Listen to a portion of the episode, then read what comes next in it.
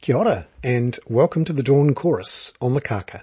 I'm Bernard Hickey. This is my daily podcast and email newsletter that goes out to paid subscribers.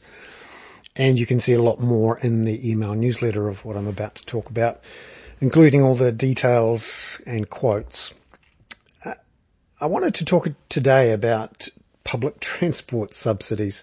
It's in the news because on the way into Parliament yesterday, National leader Christopher Luxon was asked whether the 50% discounts on bus and train fares that were announced at last month, along with the 25 cents a litre cut in fuel taxes, uh, should be extended. Uh, either it could be extended beyond three months or it could actually be increased to more than 50%. There are calls for 100% subsidy on bus and train fares around, particularly in Auckland, in the mayoral campaign. So Christopher Luxon came back and said that he thought it was uh, a good idea for now to help people with the cost of living crisis, but that it would have to be revisited. He went on to say that public transport had to effectively wash its own face and he implied that it shouldn't be uh, receiving any public subsidies at all unless it could stack up. Uh, he criticised the um, the new commuter rail service from Auckland to Hamilton, and uh, was then asked about the existing public subsidies for public transport. Just to go into the background here, when you jump on a bus or a train and you pay out your few dollars, uh, usually, in fact, almost always, there's a subsidy behind that fare uh, from both the council in which the bus and train is operating and New Zealand, the New Zealand Transport Agency, Waka Kotahi. And every year, Waka Kotahi collects a whole bunch of money from motorists who pay fuel levies and road user charges. That money is put into a fund called the uh, National Land Transport Fund and it's used to repair roads and also to subsidise public transport. So that's in the form of um, a little bit on everyone's fares, but also helping to pay for buses and trains and rail tracks and all of the things that go around public transport. This is a, long running public subsidy of public transport, a bipartisan approach in which the National Land Transport Fund is proposed as a hypothecated fund. So what that means is that uh, the fund pays for public transport subsidies and road repairs out of road user charges and uh, uh, fuel levies. Um, so therefore, public subsidies for public transport do not come from taxpayer funds or the general pool of taxpayer funds. That is um, something that's been going for decades. So the suggestion from the opposition leader that he didn't think that public transport should be subsidised implied that he didn't know they were already subsidised and uh, begs the question how much he has thought about this issue of subsidising public transport, its effect on climate change, and what role it plays in a just transition.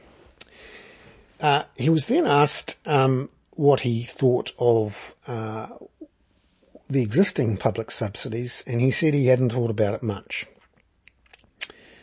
Uh, this surprises me because Christopher Luxon is the former CEO of Air New Zealand. And he went on to say that he didn't think public transport should be subsidised by the government, which um, is strange given that Air New Zealand is 51% owned by the government, has been bailed out at least once if not twice, in the last 20 years or so, um, particularly if you count the more than $300 million worth of freight subsidies, much of which have gone to Air New Zealand, and the billion dollars worth of loans and equity that has been pumped or is being pumped into Air New Zealand to help it deal with uh, COVID. Uh, so um, for the former CEO of Air New Zealand to say that a public transport operation shouldn't be subsidised by the government is ironic, to say the least. And to say that he didn't see necessarily the need for subsidising public transport at a time when his own party has voted for the Carbon Zero Act, which commits New Zealand to getting to zero emissions by 2050 and will inevitably, according to everyone who's looked at the problem, involve a shift from driving cars to riding on buses and trains and bikes and walking. Now, Christopher Luxon also said that he was in favour of mode shift, but uh, everyone who looks at this area understands that to do that mode shift, public transport will have to be subsidised and there will have to be public investments in all sorts of infrastructure to make that happen. It's, it's not going to happen on its own. Particularly when the National Party under Luxon has pledged to remove the fuel levy uh, in Auckland, which helps go to pay for that public transport, has pledged to remove the uh, clean car uh, rebate scheme, which it calls the ute tax, which has helped increase the number of electric cars, which has pledged to stop the Auckland uh, uh light rail uh, project, and which has pledged to build more motorways. Now this um, was leapt on by the government immediately after yesterday afternoon's comments. Grant Robertson uh, uh, queried Christopher Luxon on uh, the potential effects on consumers who are struggling with high costs of living if they were to see a removal of that public transport subsidy, effectively not just a doubling of bus and train fares, but uh, significantly more than that, more like a quadrupling. And uh, the future of uh, public transport uh, costs was uh, something he was concerned about. Michael Wood also had a crack, as did Julie Anne Genter from the Green Party.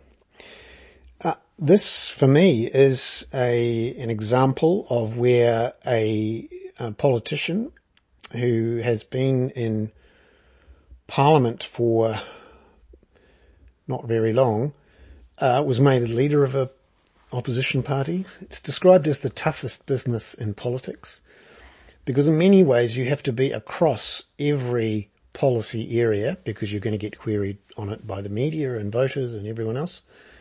And essentially it's a long test of a politician's ability to master the policy detail, to understand the policy issues and to have a credible set of uh, policies in place uh, that could be enacted when in government.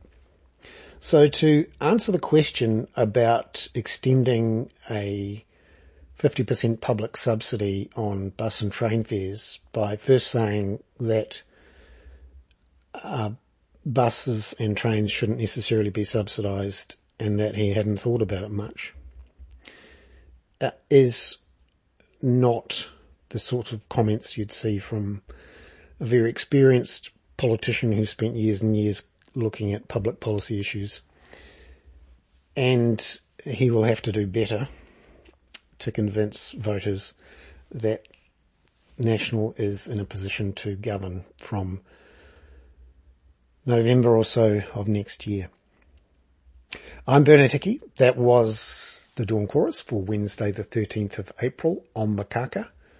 Thank you to the paid subscribers to the Kaka for uh, supporting the work I do, covering housing affordability, climate change and child poverty. And just a heads up, there's quite a bit more in today's Dawn Chorus around this issue of rising inequality, particularly between the old and the young. And uh, also some surprising news out of the University of Otago, who studied asbestos pipes in Christchurch, saying that there are uh, asbestos fibres leaking into the water supply in Christchurch, which it said is not at currently dangerous levels, uh, and also commented that there are 9,000 asbestos pipes in New Zealand's water system that would cost $2 billion to replace. Ka anō.